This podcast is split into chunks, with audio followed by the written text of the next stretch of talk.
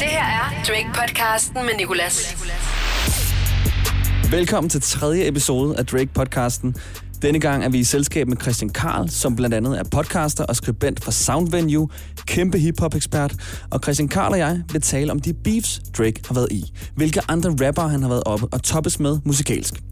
Og der er et par stykker. Der er blandt andet både en beef, hvor Drake han vinder kæmpestort, men også en beef, hvor Drake han bliver lagt ned, pisset på, sparket til og pisset på igen. Og jeg synes, det er mega spændende at tale om. Altså den sidste beef, vi taler om, den går fuldstændig mok. Altså, den er så sindssyg. Det, det er den her, hvor Drake kan taber blandt andet. Den, er, der går den, den går så vidt ud. Altså, så, næsten for langt ud. Og jeg kan afsløre, at det har noget at gøre med, at Drake gemmer et barn. Og så synes jeg også, det er vildt interessant, fordi Christian Karl faktisk ikke er den største fan af Drake. Okay, god fornøjelse med podcasten.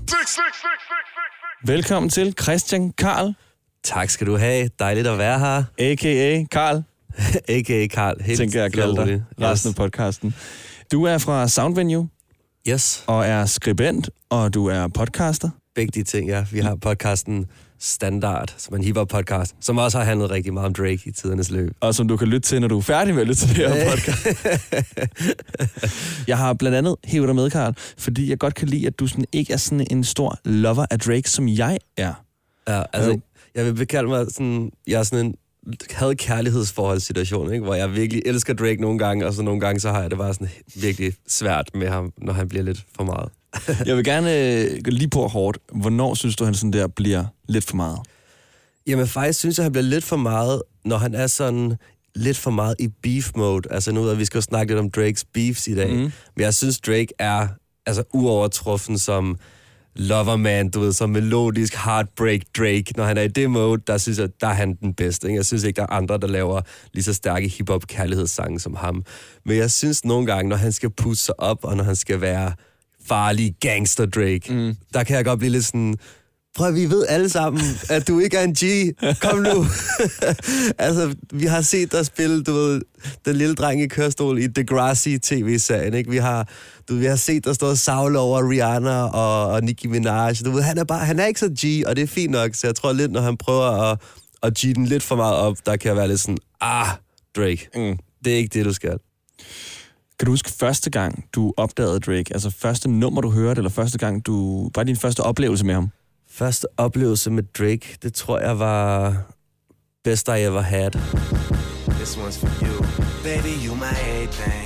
You all I ever wanted. We could do it real big, bigger than you ever done it. You be up on everything. Other hoes ain't never on it. I want this forever. I swear I could spend whatever on it. Cause she hold me. uh, hans første hit, Kærlighedssangen, um, som var bare meget fløde Drake. Altså, det var, det var ren Drake i scoreman mode. I I I I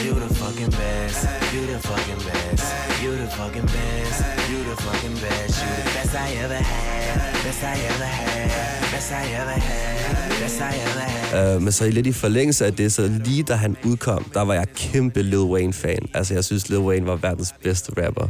Og det er jo Lil Wayne, der tager Drake ind her til at starte med i hans Young Money crew.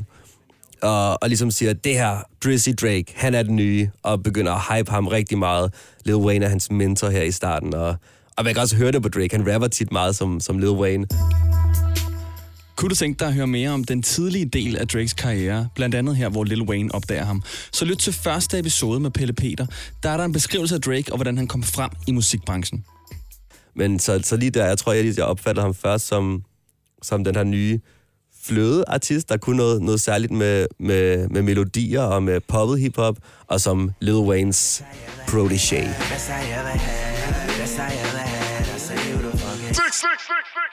Den her episode handler om de beefs, Drake har været i. I hvert fald de vigtige af dem. Og der er tre styks. Den første startede i 2011, hvor Drake kom i beef med rapperen Common. Og det var faktisk Common, der startede den her beef, fordi han sang på sit nummer Sweet. Singing all around me, la la la, you ain't motherfucking Sinatra. Og det har han så senere sagt omhandlet Drake, fordi han mener, at Drake han synger for meget. Some ass niggas singing all around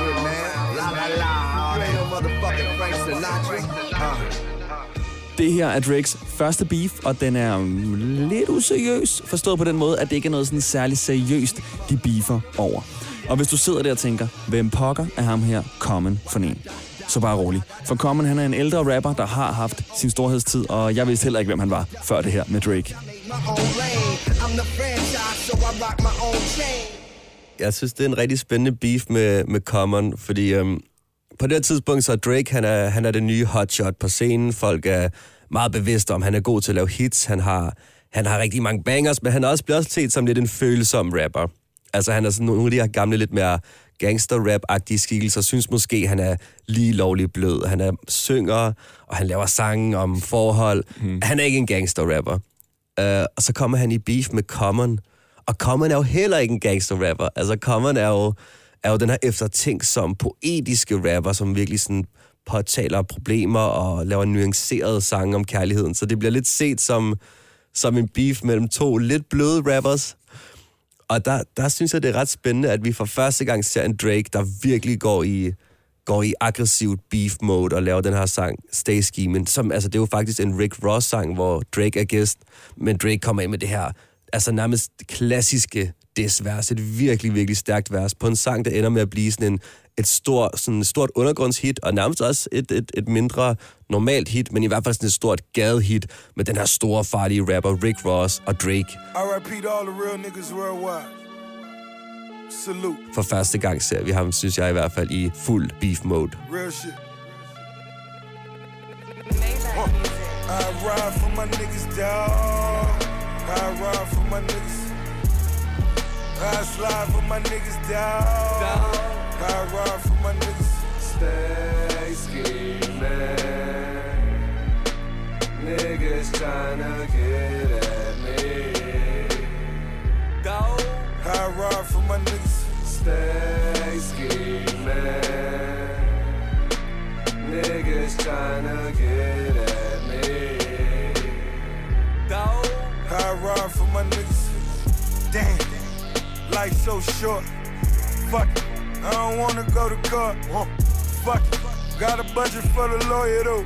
Fuck it, I'm on the run for the month. Woo! I'm in the bucket, paid 200 for it. My little nigga stuck and even got me paranoid.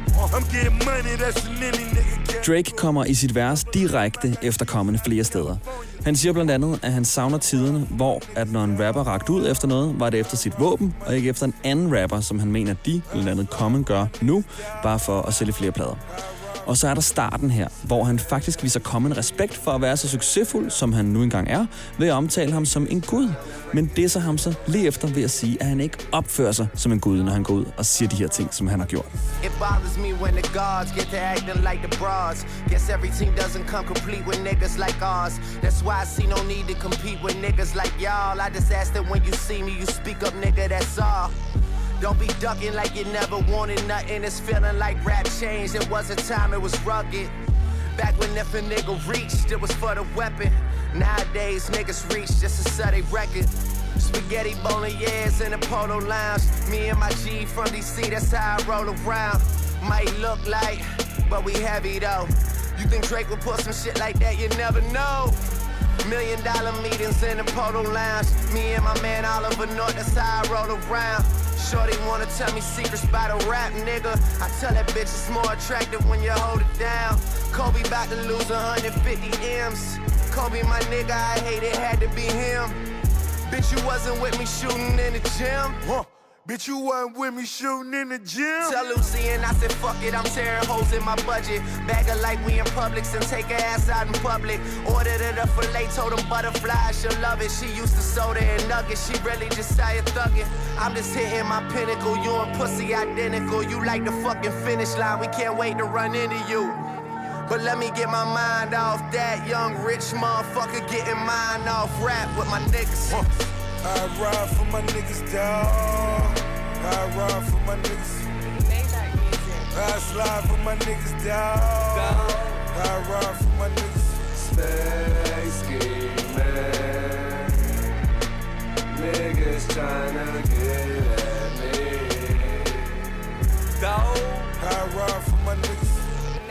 Drake har under et show i Las Vegas sagt øh, i forbindelse med den her tid og det her nummer, den her beef med Common, If you got something to say, say it to my face. Og det er jo lidt det, der er med de her rap beefs, det er, det, er sådan, det er lidt svært nogle gange at finde ud af, okay, hvem er det, de prøver at ramme med det her? Mener de det her? Kan det forstås sådan her? Det hele, det, er sådan lidt, det kan godt være lidt kryptisk. Ja, og det er sådan hele den her ting med, hvor rapper skjult det sig hinanden en lille smule. Måske det sig, måske ikke det sig. Det har jo altid været en del af, af hiphop-kulturen, helt tilbage til dengang Jay-Z og Nas havde beef. Men nu hvor der også er internettet, så folk nærstuderer de her tekster, ikke? og er bare virkelig prøver at finde ud af, hvad mener han her? Kan det være, han, han hentyder til det her? Og det får selvfølgelig også de her flammerne på bålet til at, at skinne ekstra højt. Ikke? Før var det måske din ven, der ringede til dig, der var sådan, hey, jeg tror, at Drake han disser dig her, men jeg er ikke helt sikker. Nu, nu er det på Twitter, du ved, et minut efter. Så det er lige før, at publikum selv kan skabe beefsene ved sådan at så sige, du har ment det her, og du analyserer, altså vi har analyseret det frem til det her. Ja, det tror jeg bestemt. Og det er sådan, der er også noget altså virkelig sådan skolegårdsagtigt ved optakten til alle rap beefs, hvor folk helt sådan indirekte disser hinanden, mm. og sådan siger små ting. Sådan, okay, var det ham, du dissede der? sådan. Drake podcasten. Nu er vi så kommet til den anden beef, Drake har været i. Den anden store beef. Det er mod rapperen Meek Mill, og det her er den fedeste beef, i hvert fald for Drake-fans, fordi Drake han ender med at vinde den her massivt. Altså han tværer Meek Mill ud på asfalten. Der har næsten ikke været en større sejr i rap-beefsene historie. Og det hele starter i juli år 2015. Meek Mill og Drake har stort set lige lavet et nummer sammen, der hedder Rico. Alright. Old ways, new women, gotta keep a balance. The girl of your dreams to me is probably not a challenge. Og så går Meek Mill ud på Twitter og skriver, Stop comparing me to Drake. He don't write his own raps. Alright. Uff. Og det skulle han jo simpelthen ikke have gjort. Øj, der ved han, altså, da han tweeter det her, der ved han slet ikke, hvad han starter. Meek Mill er jo faktisk øh, blevet set, øh, han er fra Philadelphia, og bliver set som sådan en rigtig rapper-rapper. Altså han er ja. jo Ja. gangster-rapper, ikke? Ja. Store guldkæder, kæmpe uger, tatoveringer, hård fortid, det hele, det kører bare for ham. ja.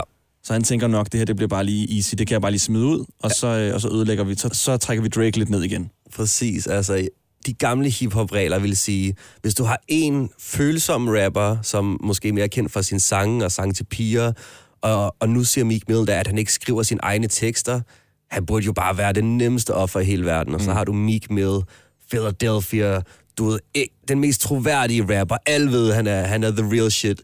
Men det er bare det, det er måske det her, som er Drakes altså klart Drakes største beef for ham selv, altså mest sejrige beef, men også her, hvor Drake ligesom ændrer reglerne for, for hvad moderne hip-hop beef er. Fordi pludselig er det jo, begynder det at blive lige meget, om han selv skriver teksterne, eller om han er følsom.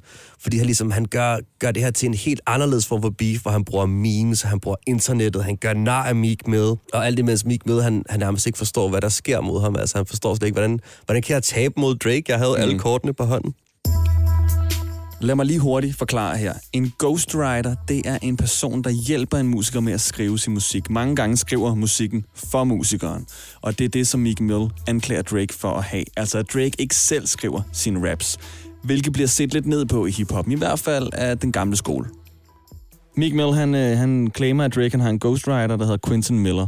Ja. Drake har selv været ude at sige, at han har haft Quentin Miller med til at skrive nogle af sine sange, men det har været for at, at, at hjælpe Quentin, ikke den anden vej rundt. Ja, præcis. Og samtidig så, så det der så også ud over det sker, er jo bare lidt, at folk er lidt ligeglade med, om, om man skriver alle sine tekster selv. Altså, vi har allerede vendet os til, at folk som Kanye West, for eksempel, når han laver et album, så samler han 10 kunstnere, 10 producer, et kæmpe hold, og så laver man det lidt i fællesskab. Med Drake får man også indtryk af, at han ligesom også bare samler et team omkring sig. Det er lidt en moderne måde at lave, at lave albums på. Altså ligesom at lave det som, som en stor samarbejdsting det betyder ikke så meget mere for den moderne hiphop, at du virkelig selv har levet de ting, du rapper om, at du virkelig selv skriver alle dine tekster selv. Altså man så det jo også lidt med, med Rick Ross, som vi snakkede om tidligere, ikke? at Rick Ross blev outet, øh, altså han, han lavede musik som om, at han var verdens største gangsterboss. Altså det var sådan noget med, han var venner med diktatorer i Sydamerika, der sørgede for, at han kunne købe billig kokain. Sådan nogle der ting rappede han om. Altså så ekstremt, så man næsten ikke kan gøre det mere narkobaron-agtigt. Men, men så outede 50 Cent ham i en beef, de havde, hvor det så viste sig, at Rick Ross faktisk havde arbejdet som fængselsbetjent. Og altså, fængselsbetjent, forestil dig, han så prøver at bilde folk ind, at han er, at han er altså Pablo Escobar, og så Ja. viser det sig, at han bare har arbejdet i et fængsel. altså, det, det går jo nærmest ikke. Altså, du kan ikke gøre noget værre i, i, i klassisk hip-hop-kontekst. Men der viste sig også bare, at folk i dybest set var ligeglade, fordi Rick Ross kørte bare videre og lavede bare sin musik. Og okay, folk vidste måske godt, at han ikke havde levet det liv, han rappede om. Men det der med det autentiske, det var begyndt at fylde mindre og mindre. På en måde, så ved man godt, det hele show, og det var måske også lidt det, Meek med undervurderet. Kan du komme i tanke om nogle andre beefs, hvor det sådan har været en blød rapper som Drake mod en lidt mere hård rapper? Um, ja, det, er, altså, det er jo lidt en beef, der faktisk er, er gået lidt igen gennem hiphoppens nyere historie, fordi hiphoppen har ændret sig meget det sidste årti eller to. Altså, den er gået meget fra, at alt skulle være så gangster som muligt, øhm, til at, at vi nu ser mange rapper, der rapper om ulykkelig kærlighed, eller følelser, eller ensomhed. Det er jo nærmest det, de fleste rapper taler om efterhånden. Men jeg vil sige, at tidspunktet, hvor det hele for alvor skiftede, det var da Kanye West og 50 Cent havde deres øh, store beef, eller i hvert fald deres store dyst, fordi de skulle udgive på et tidspunkt album samme dag. Um, det var Kanye West Graduation album, så vidt jeg husker, og så et album af 50 Cent, som hele verden nok har glemt. Um, men i hvert fald her, det blev set som den store dyst. Er det den store, store testosteronpumpende gangster 50 Cent, der vinder? Eller er det Kanye West med hans lyserøde polo og hans sange om sin mor og, og sådan nogle der ting? Og der var det jo Kanye West, der vandt en kæmpe sejr. Han solgte mange flere albums end, end 50 Cent.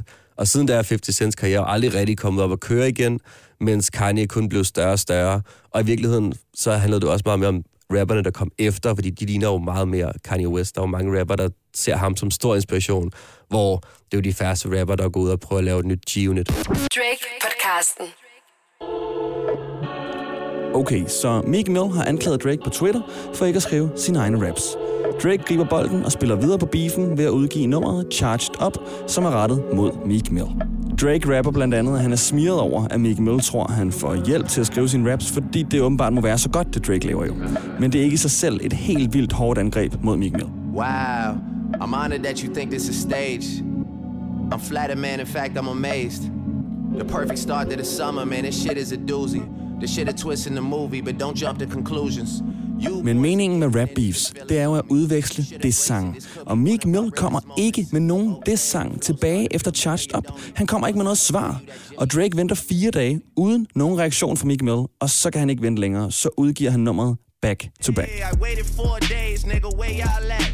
I drove here in a rave playing ARM. I'm not sure what it was that really made y'all mad, but I guess this is what I gotta do to make y'all rap. I mean, oh, can't fool the city. Først lægger han Charged Up ud, og det er jo en solid nok, det sang. Altså, det, der var ikke nogen, der sagde, åh, oh, nu, nu er Meek med færdig. Det var en stærk nok sang, og så var man sådan, okay, nu kommer Meek med. Nu må han komme med noget, for det er jo Meek med, der har startet det her. Og der er bare stille. Ja. Og man er sådan, hvad, hvad har Meek med tænkt sig? Han kan jo ikke bare begynde at disse Drake, verdens største rapper. Og så svarer Drake, og så er der bare stille. Har han overhovedet ikke tænkt sig om her? Og der bliver bare, det begynder allerede her, begynder folk at være sådan lidt, hold kæft, hvor er det dumt, mand. Ja. Du, altså, du er totalt uforberedt på den her krig, du selv har startet.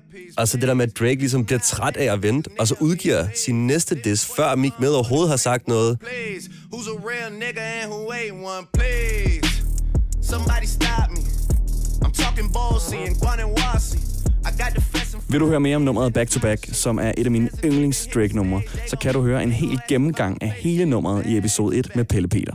Yeah, they want it back to back. They gon' ask if I can play this shit back to back. I took a break from views, now it's back to that, nigga. altså, den rammer jo bare, den rammer bare ekstremt hårdt, ikke? Altså, det, det er også helt det her i det, som vi ikke har været inde på nu, at, at Meek med på det tidspunkt dater Nicki Minaj, mm. øh, som, har, som er Drakes ven, og som Drake også har lidt, i hvert fald prøvet at få noget op at, ja. op at køre sammen med. Men han ligesom Drake rapper om, er det, er det overhovedet din egen turné, du er på, eller er det din kærestes turné, du er bare med på? Altså virkelig rammer ham der, hvor det gør ondt, og virkelig ja, får sagt nogle benhårde ting til ham. Og den optræder øh, Drake jo med i en øh, meget populær koncertvideo på YouTube, hvor man blandt andet kan se øh, de her memes, som du nævnte før, der kører i baggrunden, mens, mens Drake står og optræder. Så kører der de her Meek Mill memes i baggrunden, hvor han ligesom bare også bruger nettet og hele den her social media ting, Hvordan føler du, Karl, at det har ændret måden at beefe på? Hele det her social media game, der også er med, du netop kan blive til et meme, med du netop sådan der, kan tweete mod hinanden nu. Det er jo sådan lidt, som Drake han også nævner i, i Back to Back, trigger fingers, turn to Twitter fingers. Fordi det er sådan lidt fesen at sidde der på Twitter. Hey, hey, nu skal jeg lige ramme ham her, ikke? det er også det, der er det åndssvage ved det, at Meek Mill ligesom præsenterer sig som den her store, ægte gangster-rapper, eller rapperen fra gaden i hvert fald, med, med stærke lyrics, med troværdighed.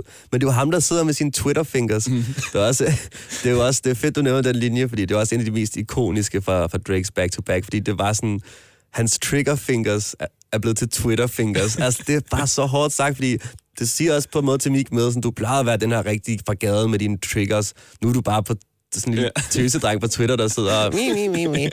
Det, det er mega fedt, men men i forhold til det, du sagde med, at- med, med memesene og sociale medier, så, så synes jeg virkelig, at det her er altså pragt eksempel på en beef, der blev vundet på sociale medier. Fordi at det er så tydeligt, at hele den her dialog, der foregår, mens det her står på, altså det går helt amok på nettet. Folk snakker ikke om andet end den her store beef, fordi det har, det har virkelig været lidt tid siden, vi har haft sådan en. Og, og det her med, at, at Drake virkelig forstår at, at reposte de her memes, bruge dem til koncerten. Han forstår virkelig, at, at den måde, folk gør grin af Meek Mill på, på Twitter på, det er der, man vinder den ægte sejr i beefen. Ikke? Det, her, det er der, det bliver besluttet, hvem der har vundet. Meek Mill-beefen og Drake, den ender her. Altså, han vinder den med back-to-back. Meek Mill udgiver dagen efter den her Wanna Know, og What Is That Even? Altså, Altså, alle har glemt den sang. Det er sådan, den slet ikke fandtes, og den, den var exceptionelt dårlig. Og sådan et underligt flat svar efter... Altså, der skulle virkelig noget stort til, for at Meek Mill skulle rejse sig. Ja. Det kom der ikke. Yeah,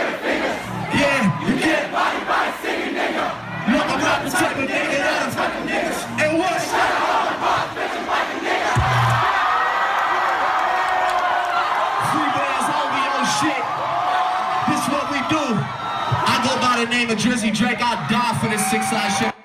Drake-podcasten. Men det hele er ikke lutter lavkage for Drake-fans, fordi nu skal vi tale om en beef, Drake havde med Pusha T. Og øh, den her beef, den, uh, ja, den er ikke sjov. Øh, min uyndlings, vil jeg næsten sige, nok den mest interessante, fordi Drake, han får så meget røv, og jeg kan huske som fan, at jeg sidder der efterfølgende og tænker, at det her, det er løgn. Altså, du må have noget større i vente. Ligger du den ned der, ja. Drake? Kom nu, mand, Ja. for os alle sammen. Du kan ikke tabe en beef mod Pusha T. Men hvis vi skal trække den helt tilbage, den her Pusha T beef, så startede den jo i år 2006 med øh, Clips og Lil Wayne.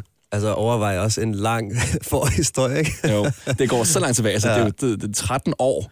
Det startede med den her rapgruppe, der hedder Clips, som Pusha T var en del af, sådan en rap-duo. Ja. De gik meget i uh, mærket Babe, Bathing Ape. Ja. Og så kom Lil Wayne lige pludselig på cover forsiden. Eller han fik cover på det, et magasin, hvor han bar Bathing Ape. Ah, det var sådan, det var. Og så kom Clips frem og sagde, øh, du tager bare vores, øh, vores brand, og de udgiver den her single, der hedder Mr. Me Too, som er produceret Ah. af Pharrell, som også går meget i Babe.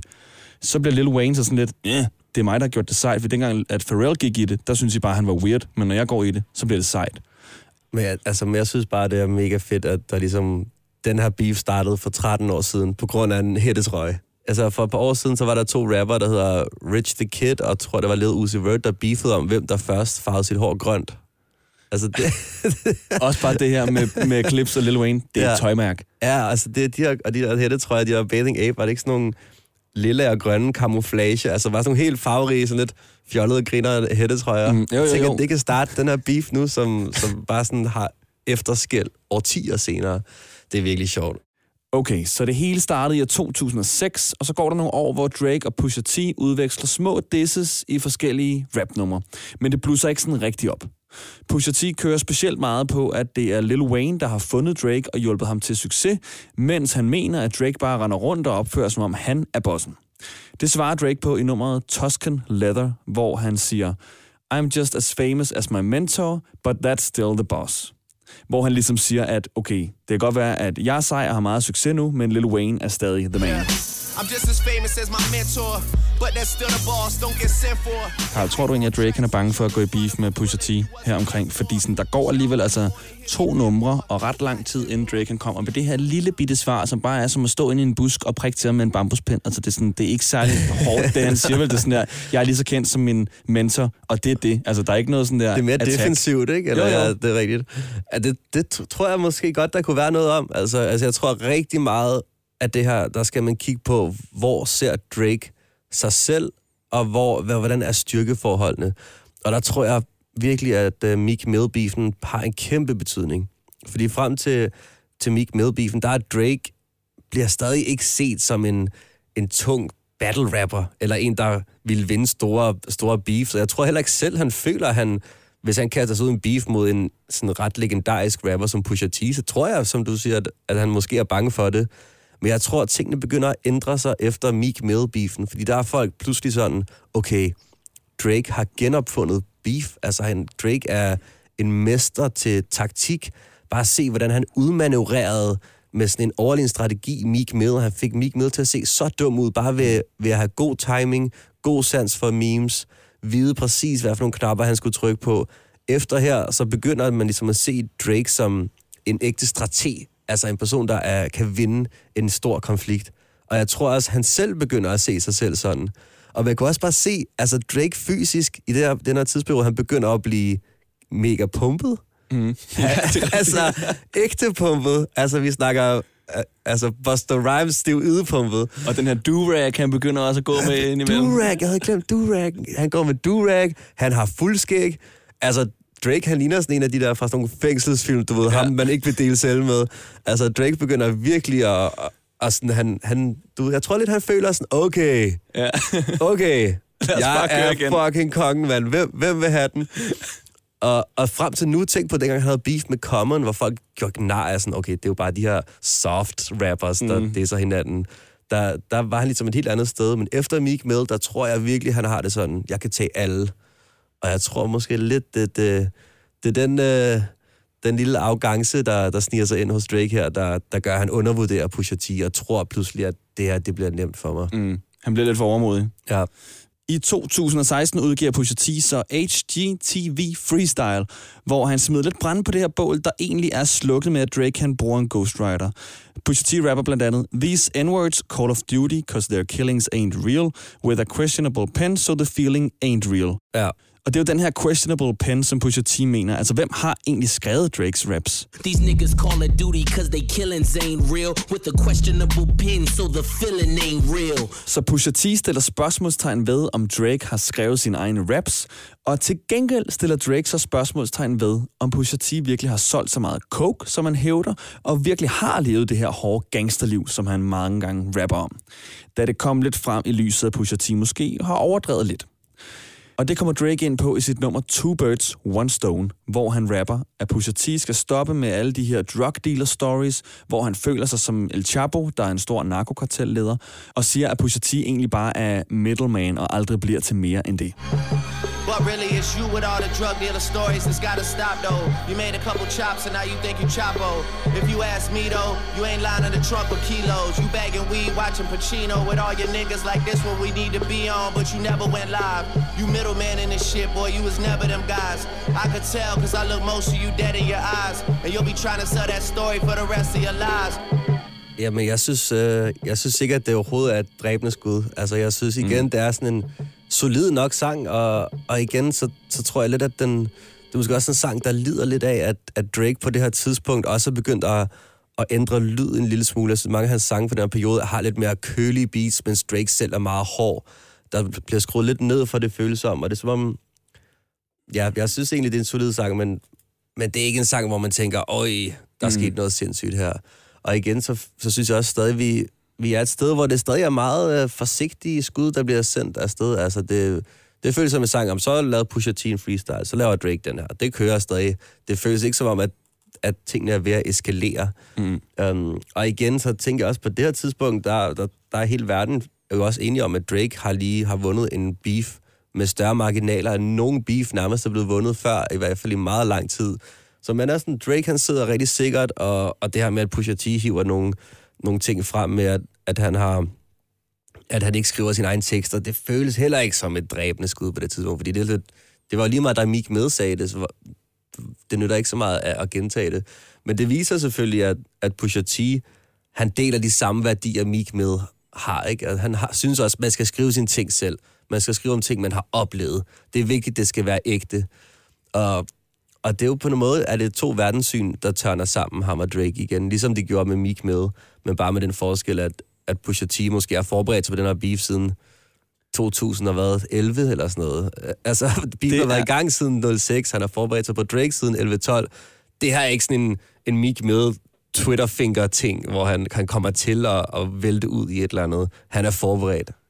Det er en rigtig god pointe, det her med, at han er så klar. Jeg tror nemlig også lige omkring Pusha T's HGTV, hvor han hiver op i de her ghostwriting-ting. Der tror jeg netop bare, han sådan der teaser Drake til sådan der, kom nu, kom nu, kom nu, fordi han bare har så meget i vente. For Pusha T vil så gerne. Han vil så gerne have det her i gang, ikke? Også ja. fordi sådan, det, det, altså, det hjælper jo en karriere at være i beef med Drake, i hvert fald på det her tidspunkt, fordi han er så gigantisk, som han er. Mm. Så jeg tænker nemlig, at Pusha T, han ved nemlig bare, at han sidder med den her rigtig gode hånd, og han bare sådan der, har bare en Royal Straight Flush, lige så snart han vil, ikke? Ja. Så han bare skal have Drake i gang. Og det virker så også på den her Two Birds, One Stone, for det er sådan her, hvor Drake han første gang begynder at angribe og sådan der sige, at Pusha T har ikke levet det liv, han rapper om, og det er hans fætter, der egentlig har været den pusher, som Pusha T siger, han har været, og han mm. har bare været sådan en middleman, der har solgt, han har solgt sådan nogle små mængder coke, ikke? hvor han Ja. jo lader som, han har været Pablo Escobar Ja. i nogle af sine raps.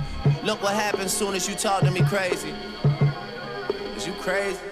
Det er det, og, og med produktioner, der er meget underspillet. Altså, det, det er ligesom ikke... Stay Scheming og Back to Back var også sange, der bare blev så store, fordi sangene i sig selv var catchy, var store, du kunne spille dem hvor som helst i princippet, ikke? Så mm. det sådan fik også længere liv af det.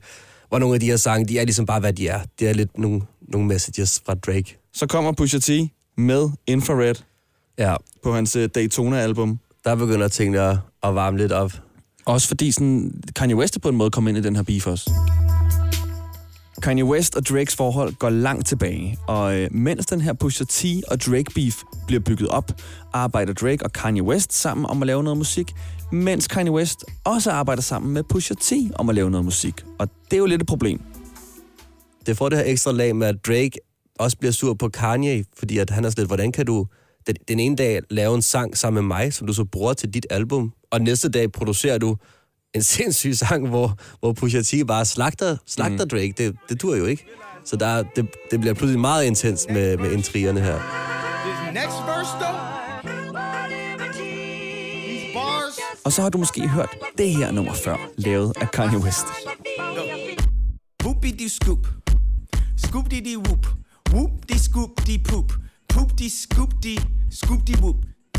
Whoopie de scoop whoop poop. Den her Poop de de whoop troll-sang, Poop. hvor han- han bare laver pruttelyd, jeg tror, den hedder... Han bare siger, Poopity poop, scoop. poopity scoop. Rapper han bare over et eller andet. Over et virkelig godt beat, faktisk. Ja. Uh, Lift Yourself hedder sangen, tror Det er jeg. rigtigt. Vist. Og også en absurd titel til den sang, bare med pruttelyd. Men den, det beat skulle vist have været Drakes beat også. Og så pludselig har Drake sagt senere i hvert fald, ikke? Så fortsætter hvis du er Drake, at så først så disser pusher dig over et Kanye-beat, så det Kanye-beat, du troede, du skulle have, det udgiver han bare, mens han laver pruttelyd hen over det. Det- det er værst, som du skulle have haft. Hvis det er sandt, Ja. så forstår jeg godt, at, øh, at, at Drake sidder lidt... Hm, Ja, sådan, hvad laver du? Sådan, en, en ting er, at du selv bruger beatet, men at du bare bruger det til, at, til det der. Det der er langt ude. Så der, der virkelig tingene begynder at hedde op. Kanye er involveret. Alle begynder at kunne mærke, okay, okay, okay. Det bliver en sindssygt varm sommer lige pludselig. Jeg kan så godt lide at forestille mig Drakes ansigt, da han sidder der og hører den der lift yourself, og så er det bare Ja. kommer, poop de scoop. Whoop de scoop de poop. Poop de scoop de scoop de whoop. Han må nærmest have følt, at det var direkte en fuck dig til ham, ikke? Ja. Fordi alle var, hele verden var sådan lidt, det her det er bare underligt. Drake har nok følt. Det her, det gør han for at provokere mig, fordi det var mit fucking beat, det der. Og så er protolyd bedre end mine ord på. Poop. Poop. Og så har Drake givet lidt igen i et andet nummer ved at sige, at han har, og hold nu fast, en større pool end Kanye West. I got a bigger pool than Ye. Og det skal man jo selvfølgelig ikke gøre, vel? Det, skal, altså, det, det går ikke. Now I got a house in LA. Now I got a bigger pool than Ye. And look, man, Ye's pool is nice. Mine's just big, is what I'm saying. Igen de her små, som du sådan der siger, det er de her små petitesser, som sådan der egentlig ikke har noget med noget at gøre, vel? Hvor Ja. ja. der er ikke nogen, der har skudt en andens bror eller familiemedlem. Der er Nej, bare en, der har en større pool. Ja. Ja. Og så står han der med kigger den over, øh, over hækken i Calabasas, hvor Drake bor og Kanye bor, og så siger sådan der, der er min er lidt større. Der, det er skolegården i Calabasas, hvor der bliver startet en trier. Drake podcasten. Så alt det her med Pusha T og Drake, det går meget stille for sig, uden der bliver givet nogen helt store slag. Lige ind til maj og 2018, hvor Pusha T udgiver sit album Daytona, hvor på det sidste nummer hedder Infrared. Og øh, det er et mindre, men stadig større diss end de forrige rettet mod Drake. Og hold nu fast, for nu eskalerer beefen. Drake svarer nemlig med et nummer, der hedder Dobby Freestyle, og det er det andet nummer, Christian Karl har taget med. det er her, hvor, hvor, hvor det for alvor eskalerer. Altså efter år, årvis af det her frem og tilbage, små, små hilsner, små disses, men for som om ingen ville rigtig tage den hele vejen. Så kom Infrared. Og det var også egentlig mere en subtil diss, end en, at en all-out diss. Ikke? Det er igen sådan, det føles mere som en, som endnu en i rækken af, af deres små stikpiller til hinanden. Mm. Fordi det er, jo ikke, det er jo ikke her, hvor, hvor Pusha T går ud og, og har de helt tunge skyts med og siger alt om Drake. Så det føles lidt mere som en, som en diss. Som en, uh, som en mindre diss, end som det helt store. Så egentlig indtil her, alt normalt. Så kommer Dobby Freestyle, som han udgiver altså vist meget kort tid efter, at albumet er udkommet. Så det er virkelig et direkte svar med det samme. samme dag, faktisk. De er begge to blevet krediteret som at være blevet udgivet den 25. maj år 2018. Ja, og det, er sådan, det føles som Drake, der prøver at gå ind og sige, okay, nu er det nu. Nu laver jeg bare en hel sang, lige efter du har lavet dit album, hvor jeg sætter dig på plads, hvor jeg ruller nogle ting ud omkring dig, som folk måske ikke ved.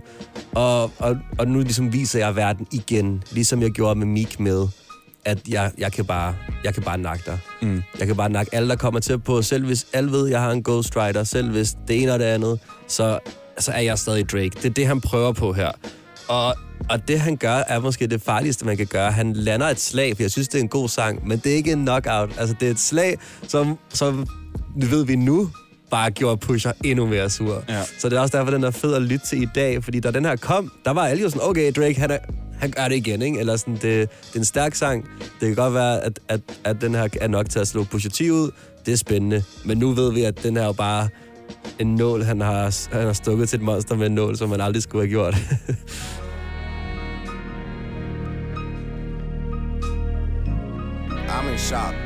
Drake ligger ud med at ramme Kanye West ved at sige, at han har hjulpet Kanye med nogle sange, som en, der hedder 30 Hours, og en anden, der hedder Father Stretch My Hands.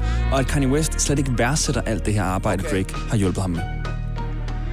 So if you rebuke me for working with someone else on a couple of V's, what do you really think of the nigga that's making your beats? I've done things for him I thought that he never would need. Så at starte med Kanye Diss, ja. Eller sådan, din, ham der laver dine beats var nødt til at få hjælp af mig. Han nævner Father Stretch My Hands, han nævner 30 Hours, som du også sagde før, sangene, som Drake har været inde over. Går bare direkte efter Kanye fra start af. Ja.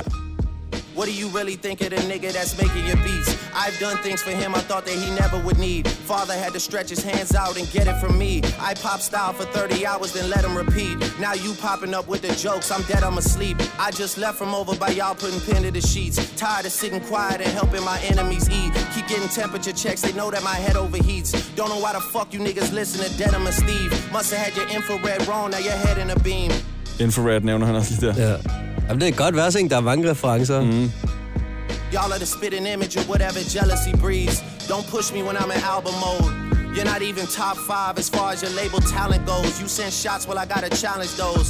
But I bring calicos to the Alamo. I could never have a Virgil in my circle and hold him back cause he makes me nervous. Så det er sjovt, så nævner han Virgil A- Abloh her, ja. Ja. designeren. Ja, ham Kanye er venner med Virgil Abloh, som først havde succes med det her Off-White-mærke, og så blev chefdesigner for Louis Vuitton.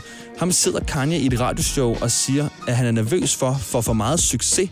Altså, og det er sådan, hvad er du for en ven, Kanye, der ikke vil have, at dine venner får for meget succes og bliver bange for den succes? Det, det bliver lidt sjovt. Det bliver sådan, det er som om, man har mere på Kanye, ja. end han har på Pusher i virkeligheden. I could never have a Virgil in my circle and hold him back cause he makes me nervous.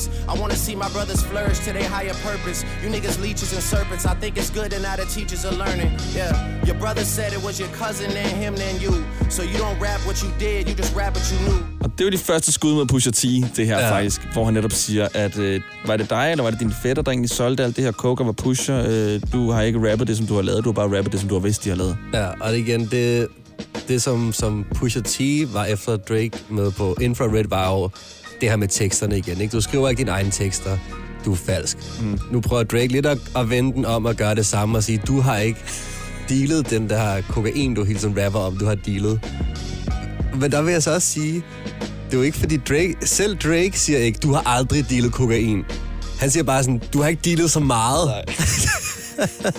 Så det er også sådan lidt whack, ikke? hvor han er langt ude i argumentet Ja, nu. det er sådan lidt, ja. Altså, men igen, næste linje her, vi hører lige om lidt, hvor han også nævner, at there's no malice in your heart. Malice er selvfølgelig Pusha T's bror Malice, som er ham, der er blevet kristen efterfølgende og blevet meget frelst, og det er jo meget ham, der har sagt de her ting om, at de slet ikke dealede så meget. Yeah, your brother said it was your cousin and him and you. So you don't rap what you did, you just rap what you knew. Don't be ashamed, there's plenty niggas that do what you do. There's no malice in your heart, you an approachable dude. Man, you might have sold to college kids for Nike and Mercedes, but you act like you sold drugs for Escobar in the 80s. I had a microphone of yours, but then the signature faded. I think that pretty much resembles what's been happening lately. Og det er jo faktisk Drake, der siger her, jeg har faktisk været rigtig stor fan af dig før, fordi mm. han, øh, han havde en microphone, som var underskrevet af Pusha T, men The Signature faded, hvor sådan, at nu har han ikke respekt for Pusha T mere. Ja, og det, faktisk så tror jeg, at det her er et ret klogt taktisk træk af Drake. Fordi nu er, det, nu er vi inde i, hvor beefen ligesom, den er virkelig, nu er det i fuld gang, nu bruger alle alt fra hinanden. Mm. Og der har jo været meget spekulation om, at Drake ved jo måske nok godt, at Pusha T nok godt ved, at Drake har en mikrofon med hans signatur på.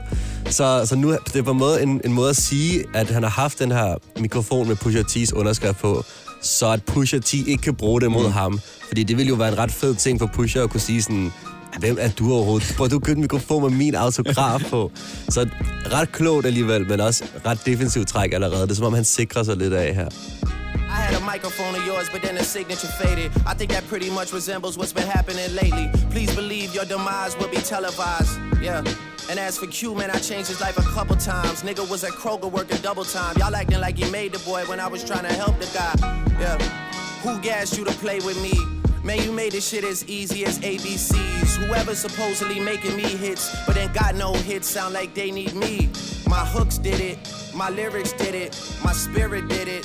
I'm fearless with it, yeah. Der bruger han så flowet fra Infrared her for at svare på anklageren, ikke? Det, det tror jeg, det var Pusha T's flow fra Infrared. Det der, your hooks, er det, The lyric penning equal to Trump's winning. den der måde at rappe på, er den måde Pusha T disser ham med, så vender han det ligesom om. Det er meget fint.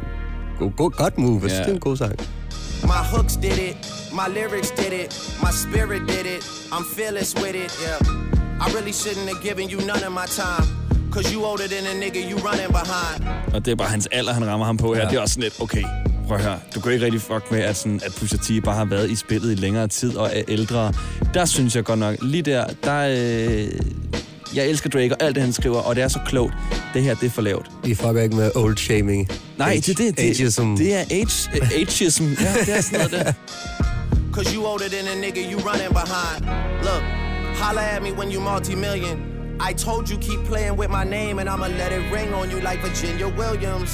Oj, og det er så der, han nævner Pusha T's forlovede Virginia Williams, og det kommer også, også til at bide ham i røven senere, fordi det, det gør det personligt, ja. i hvert fald ifølge Pusha T. I told you keep playing with my name and I'ma let it ring on you like Virginia Williams. I'm too resilient. Get out your feelings. It's gonna be a cool summer for you. I told Weezy and baby I'ma done them for you. Tell Ye we got an invoice coming to you. Considering that we just sold another 20 for you. Ja, også det, der han lige fik nævnt med, jeg sagde til, til Lil Wayne, jeg, jeg tager dig ud for dem. I told Weezy and baby I'ma done them for you. Så igen påkalder den her beef, der har været i gang siden 2006. Nu tager jeg dig ud. For hele den her beef, hele de her 13 års konflikt, jeg har sagt til dem, den her har jeg. Og jeg tror også, Drake han følte, at han havde taget ham ud her. Ikke? Han mm. følte, nu har jeg sluttet 13 års beef med at give ham her en over nakken. Men så bliver det den 29. maj og 2018. Oh. Og så kommer Pusha T med det her The Story of Adidon. Og det, altså, det er jo fuldstændig... Det her, hvor jeg gerne vil spørge dig, Karl. Er der grænser for, hvad man kan sige i beefs? Altså, er der grænser for, hvor dybt man kan gå ned? Hvor sådan personlig man kan blive? Fordi jeg synes, hvis det her er sket for øh, altså, alle... Jeg, jeg vil synes, at det her det var synd, uanset hvem det skete for. Alle Ja. de her ting, der bliver sagt. Jeg forstår godt, at der ikke rigtig burde være nogen regler. Men jeg synes også lidt her, åh, Ja. der, altså, det bliver lige slemt nok for sådan en rigtig godt opdraget dreng for mig, Ja, for at smøre ham. der tror jeg, altså den her dreng fra Humlebæk har det på samme måde. Hvor man sådan sidder og tænker, ej, fuck, hvor er mennesker bare nogle svin ja, nogle det, gange. for, det, er sådan, det, det er ikke sjovt at se, at Drake bliver helt stresset. Og, ja, Nej, jeg synes, Ja. vi skal høre The Story of Adidon, og så øh, kan vi komme ind med forskellige øh, kommentarer til, til det hele. Vi kommer nok til at stoppe den rigtig mange gange, fordi det er, sådan, det, Ja. det er jo fuldstændig absurd. Og fordi det her nummer er det, som piller Drake fuldstændig fra hinanden og gør, at Pusha T vinder beefen, vil Christian Karl og jeg gå igennem det med dig. Vi vil stoppe nummeret et par gange og forklare, hvad det er, Pusha T han mener, og forklare, hvad baggrundshistorien er for den pågældende sætning. Fordi der er så meget mening bag hver sætning. Og det er jo blandt andet også her, hvor Pusha T afslører, at Drake gemmer et barn. God fornøjelse. Her er, eller det er ikke god fornøjelse, fordi det er ondt, det der sker nu. Drake han bliver fuldstændig smadret. Men her er Story of Adidon. Puh, det bliver hårdt. Easy money. It's about to be a surgical summer. Gonna be a surgical summer, fordi ja. Ja. bare, altså, det er et kirurgisk indgreb, det her, hvor han bare fjerner alt indmad i Drake overhovedet. det kan ikke siges bedre. Han har også bare en stemme, der lyder som en, man ikke vil Ja. beef mod. Sådan samme beat, ikke? Ja. Det er seriøst. Så sindssygt. The spider joint.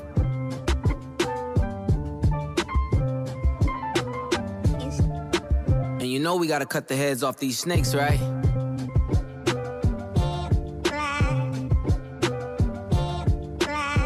Watch the body drop. Beatet er jo fra Jay-Z's The Story of O.J. Altså det er jo et remix af den mm. i princippet, og det er jo også en sang om, om race og O.J. Simpson og hele hans forsøg på at være, være en del af det hvide samfund, som måske ifølge måske Pusha T kunne tolkes som en form for forræderi mod den sorte kultur, så også selve beatet er måske også bare en henvisning til det her med, at Drake, som han også siger senere, er bange for, at han ikke er sort nok, bange for, at han ikke har en afro nok, underforstået også, at han ikke er hiphop nok, at han ikke er, er en ægte del af kulturen. Drug dealing aside, ghost writing aside. Let's have a heart to heart about your pride. Det er også en ekstrem magtfuld måde at, at starte det på. Ikke? Det er sådan lidt, prøv at lad os droppe det, der vi har snakket om indtil videre. Det her, det er noget andet. altså hele Drakes forsøg med at få den til at handle om, har du så stoffer, har jeg skrevet mine egne tekster? Nej, nej, det, det er ikke det, vi gør i dag. Nu skal du høre. Ja. Vi skal have en heart to heart. Det er sådan noget, man siger til sin, sin søn eller et eller andet. Ikke? Der, hvis, lad os lige prøve at være ærlige omkring, hvad du er for en person. Og det er jo også det, som sangen kommer til at handle om, og det, der gør den så ekstremt stærk, det er, at han siger, vi skal ikke snakke om rygter, hvem har gjort hvad, hvornår. Vi skal snakke om, hvad du er for et menneske, mm. og hvad du kommer fra for en slags familie, og hvilken slags far du er. Altså bare sådan... øh, Hvad? Altså, man kan bare forestille sådan Drake bare sådan, sådan spille øjne op i panik og være hvad? Hvad for noget? Nej, nej, det var ikke det her, vi skulle... Hvad? Hvad, hvad laver du? Unfair regler. Ja, præcis. Du kan ikke bare ændre det. Even though you're multi, I see that your soul don't look alive. The M's count different when baby divides the pie. Wait, let's examine why your music for the past few years been angry and full of lies. I started at the home front, I'm on one. Dennis Graham, stay off the gram, bitch, I'm on one. Dennis Graham, som Pusha T nævner her, det er Drakes far, der ikke har været der for Drake, da han var lille, fordi da han blev skilt fra Drakes mor, Sandy Graham, da Drake var fem år, flyttede han tilbage til USA, hvor han lige endte i fængsel på grund af noget med nogle stoffer. Men nu, som Drake er blevet ældre, så er de af en eller anden grund blevet rigtig gode venner og hænger en masse ud nu. Og øhm, Dennis Graham, han har skrevet på Instagram omkring den her beef. Ingen skal fuck med min søn. Ja, altså de ting, han siger bagefter med, han kalder ham Monkey Suit Dennis, you parade him. Altså sådan, du går rundt med din far og viser ham frem med sin åndssvagt grimt jakkesæt, selvom han aldrig var der for dig som lille, bare sådan for Pusha T, der lyder det her nærmest som anklager mod Drakes karakter og familie, og hvad for en person han egentlig er. You mention wedding ring like it's a bad thing. Your father walked away at five, hell of a dad thing. Marriage is something that Sandy never had, Drake. How you a winner, but she keep coming in last place. Monkey suit Dennis, you parade him. A Steve Harvey suit, nigga made him. Confused, always felt you weren't black enough. Afraid to grow it cause your fro wouldn't nap enough. Since you name drop my fiance, let them know who you chose as your Beyonce. I Drakes diss-nummer mod Pusha T, Dobby Freestyle, som vi hørte lige før, der nævner Drake Pusha T's forlovede, hende her, Virginia Williams. Ja. Og så kommer Pusha T jo så tilbage her med, øh, du har name-droppet min forlovede, nu skal jeg name-droppe, hvem du har valgt som din Beyoncé. Og det er nok også, som du siger, så en reference til, at det var The Story of OJ-agtigt, og så kommer der lidt JC Beyoncé ind i det. Ja, ja, helt klart. Sophie knows better as your baby mother. Cleaned her up for IG, but the stench is on her. Ja, og nu kan jeg jo stoppe den hele tiden. Altså, Sophie Knows Better, det er jo øh, reference til øh, hende, som Drake han har valgt at få et barn med, der hedder Sophie Brousseau. Ja. Tror jeg, det udtales. En øh, fransk pornostjerne, Ja.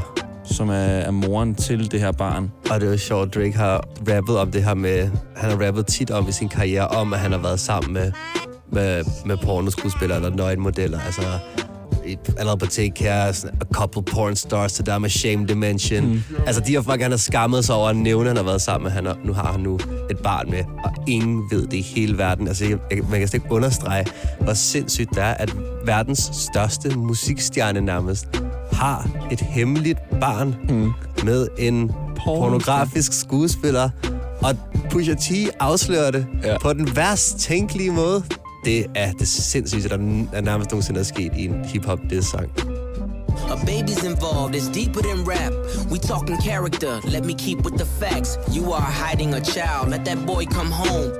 Og det er jo der, hvor at man som Drake nok bare sidder med hovedet i hænderne ja. Ja. og tænker, Nej. Nej, altså, det må være det mest forfærdelige. Altså, det må være simpelthen... Fortsætter han hørt den her sang første gang. Det kan ikke have været rart. Men også, det er også det er blevet den mest nok ikoniske linje fra den her øh, det sang You are hiding a child. Det er sådan den linje, som er blevet lidt et meme efterfølgende. Også bare fordi det er sådan, der er noget ved den måde, det bliver sagt på så konkret mm. og overtydeligt. You are hiding a Ja. child.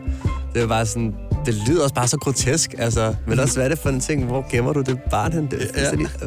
Deadbeat motherfucker playing border patrol. og Deadbeat Motherfucker Playing Border Patrol, det er så fordi, hende her Sophie Brousseau er fransk mand, Ah, og noget med, at, at barnet er i Frankrig, og derfor så skal Drake rejse frem og tilbage Ah, for at besøge barnet her. Adonis is your son, and he deserves more than an Adidas press run. That's real. Det er vigtigt det her, fordi nummeret, husker du måske, hedder The Story of Adidon. Drakes søn hedder Adonis, og Drake havde efter sine planlagt at afsløre den her søn i forbindelse med en kampagne for Adidas, der skulle hedde Adidon. En blanding mellem Adonis, hans søns navn, og Adidas. Og til det siger Pusha T, at din søn fortjener mere end en Adidas press run. Altså, din søn fortjener mere end en Adidas-kampagne. Du skal ikke prøve at tjene penge på, at du har den her søn. Bare afslør den, som alle andre forældre vil afsløre, at de har et barn. Når man ser det fra Pusha, på den måde, som Pusha T siger det på, så er det sgu lidt dårlig stil som far bare så øh, hive sin søn ind for at tjene penge, ikke? hvis man har gemt ham så længe. ja, ja, gør det til sådan et PR-stunt eller sådan noget. Ja, det er det. Drake siger jo så i Scorpion, at han har gemt sin søn, fordi han ikke vil have ham ud i verden, og så meget opmærksomhed sønnen vil få, og Sophie, øh, Sophie vil blive ødelagt med alle de DM's og presse, hun vil, hun vil skulle kæmpe sig igennem og sådan noget. Hvad det, han siger? I was hiding my son from the world. I was hiding the world from my son. I wasn't hiding my kid from the world. I was hiding the world from my kid. Bare sådan, ja, god undskyldning, Ja, Drake. virkelig. det er der ingen, der tror på. Love that baby, respect that girl. Forget she's a porn star, let her be your world. Yeah. How dare you put yay in my verses? I'm selfish, I want all of the curses. I'm pre booking the churches, me versus three hearses. If we all go to hell, it'll be worth it. Already aligned with the greats. And on that same note, the only ones I chase are two ghosts. Still giving you classics. That's the only thing that dates me. Nu kommer det til at gøre rigtig ondt. Det er der, hvor jeg siger, det her, det kan vi ikke gå med til. Altså, jeg, jeg vil ikke høre den her sang til slut. Nej. OVO 40, hunched over like he 80. Tick, tick, tick. OVO 40, vi har talt om ham før, det er øh, Drakes producer, Noah 40 Shabib.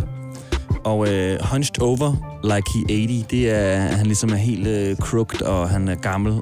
Og tik, tik, tik, det er fordi, hvor meget tid er han tilbage. Han har fået, øh, jeg tror det var i, var det i 2015 eller helt tilbage i 2005, at han fik, øh, at han fik konstateret sklerose. Ja. Og at han jo så øh, formodentlig ikke har særlig meget tid tilbage at leve i. Ja. How much time he got, that man is sick, sick, sick.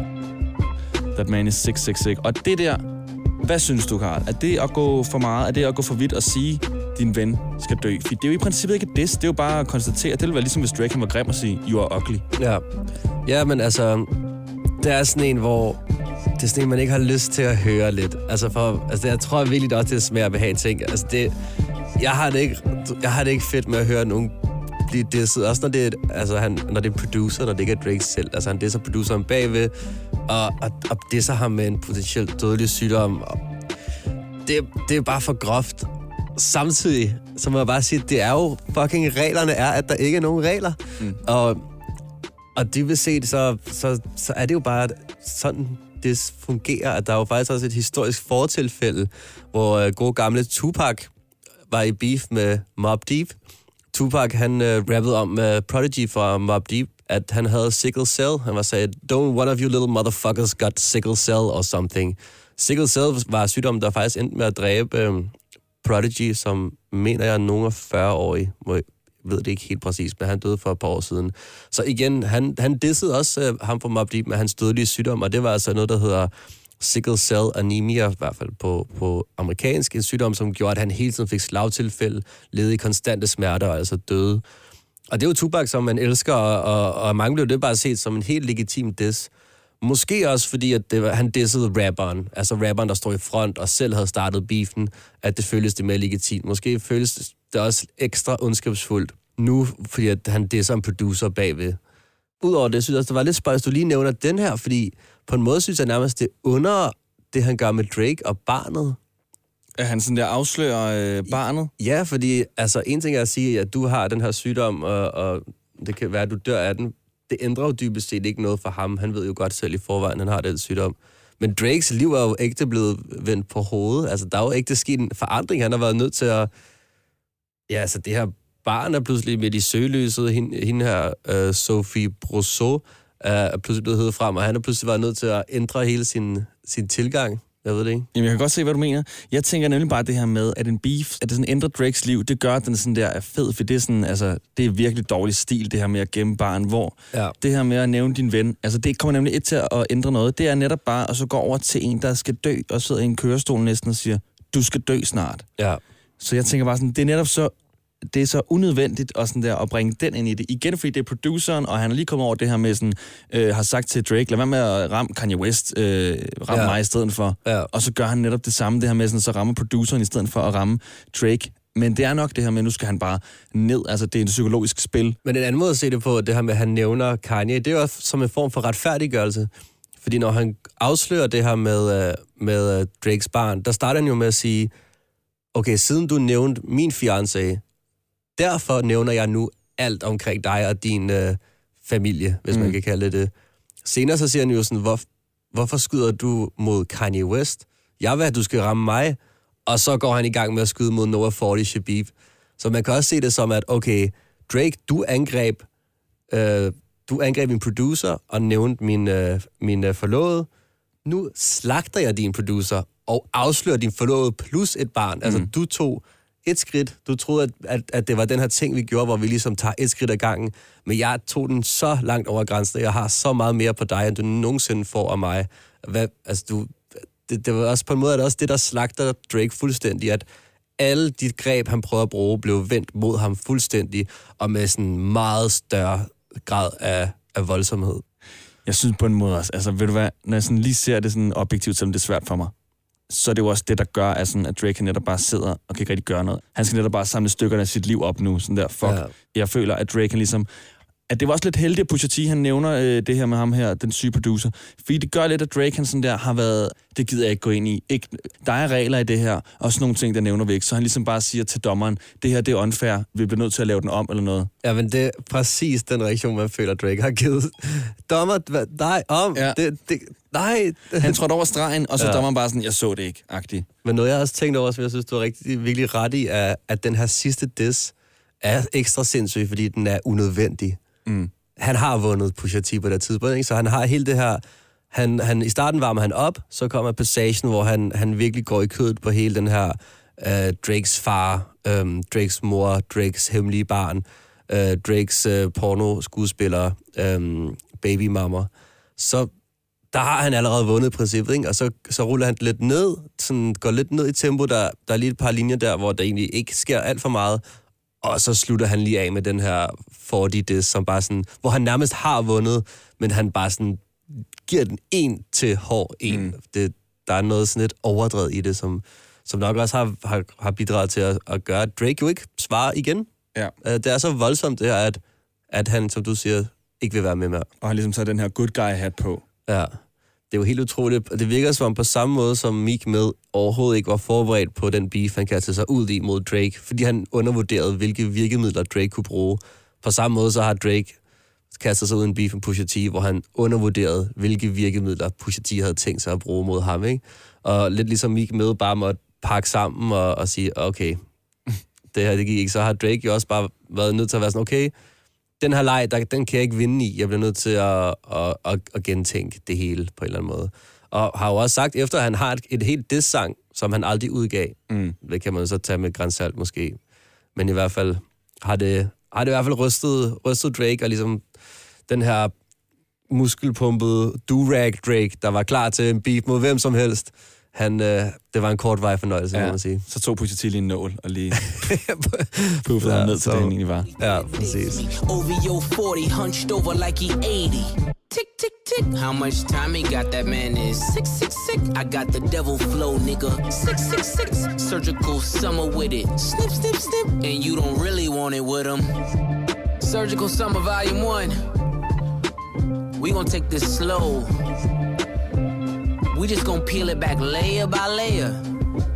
Yeah. Tak fordi du kom, Christian Karl. Tusind tak. Det har været en kæmpe fornøjelse. Altid dejligt at få lov til at dykke helt ned i, i rapper beef. Og endnu længere. Uh, man kan høre din podcast inde på ja, iTunes, Soundvenue, Standard. Yes, man kan høre den på Spotify, alle podcast apps, eller selvfølgelig også på soundmenu.com. Mm. Cool. Tak for det. Tusind tak. Push. Mm. Og her slutter tredje episode af Drake-podcasten med Christian Karl. Tak fordi du har lyttet. I episode 4, der dykker vi ned i den måde, Drake han specifikt skriver og laver sin musik på.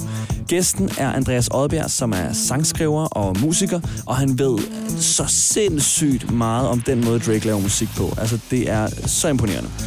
Og så fortæller Andreas Odbjerg også noget andet, som jeg ikke vidste. En sladderhistorie om Drake, som altså blæser mig bagover. Jeg har aldrig hørt noget lignende. Jeg har en Drake uh, sladderhistorie. Sådan helt... Vi kan også bare tage den nu. Ja, lad os tage den nu. Det er virkelig et, et scoop. Da jeg hørte det, så tænkte jeg sådan, det er et scoop for den her podcast. Så jeg håber, du vil høre fire episoder også. Og selvfølgelig også alle de andre episoder. Drake podcast God fornøjelse. med Nicolas. Hent flere episoder på radioplay.dk.